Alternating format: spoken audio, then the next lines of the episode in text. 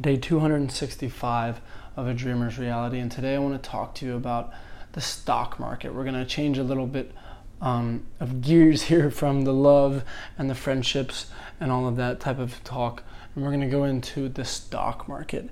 And i want to talk to you about the stock market. Even if you know more than me that's fine and i'm sure plenty of you do that are listening but if you are young and you don't understand and it looks confusing i promise you i have been there and it's okay but what you need to know about the stock market, if you're young and you don't truly understand really the, the language of money just yet, and you need to go to some sort of educational website and just research it, just look it up, just start learning.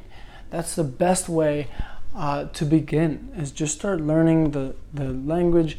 You know, how I started is I started doing little stock market games online where they do a you know, you can buy stocks but not with real money and you're not going to earn real money, but it's you can still win, lose, all that sort of thing just as practice to see how the how it works and what's going on.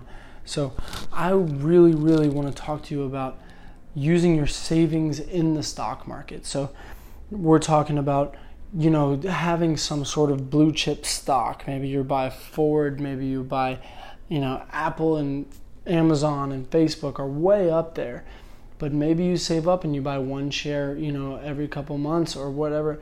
I don't know what your, you know, whatever your financial life looks like right now, you can you can go into the stock market no matter how much money you have. You don't have to have a bunch of money, especially with apps now like Stash or Robinhood. You can play around with it and you can really use I want you to I want you to put your savings into the stock market, into investing, and you will find that you'll make so much more money and it's really not that big of a risk. So go into the stock market, you start saving within the stock market and maybe even dabbling in real estate if that's uh, your type of thing, but use the stock market to your advantage while it's here.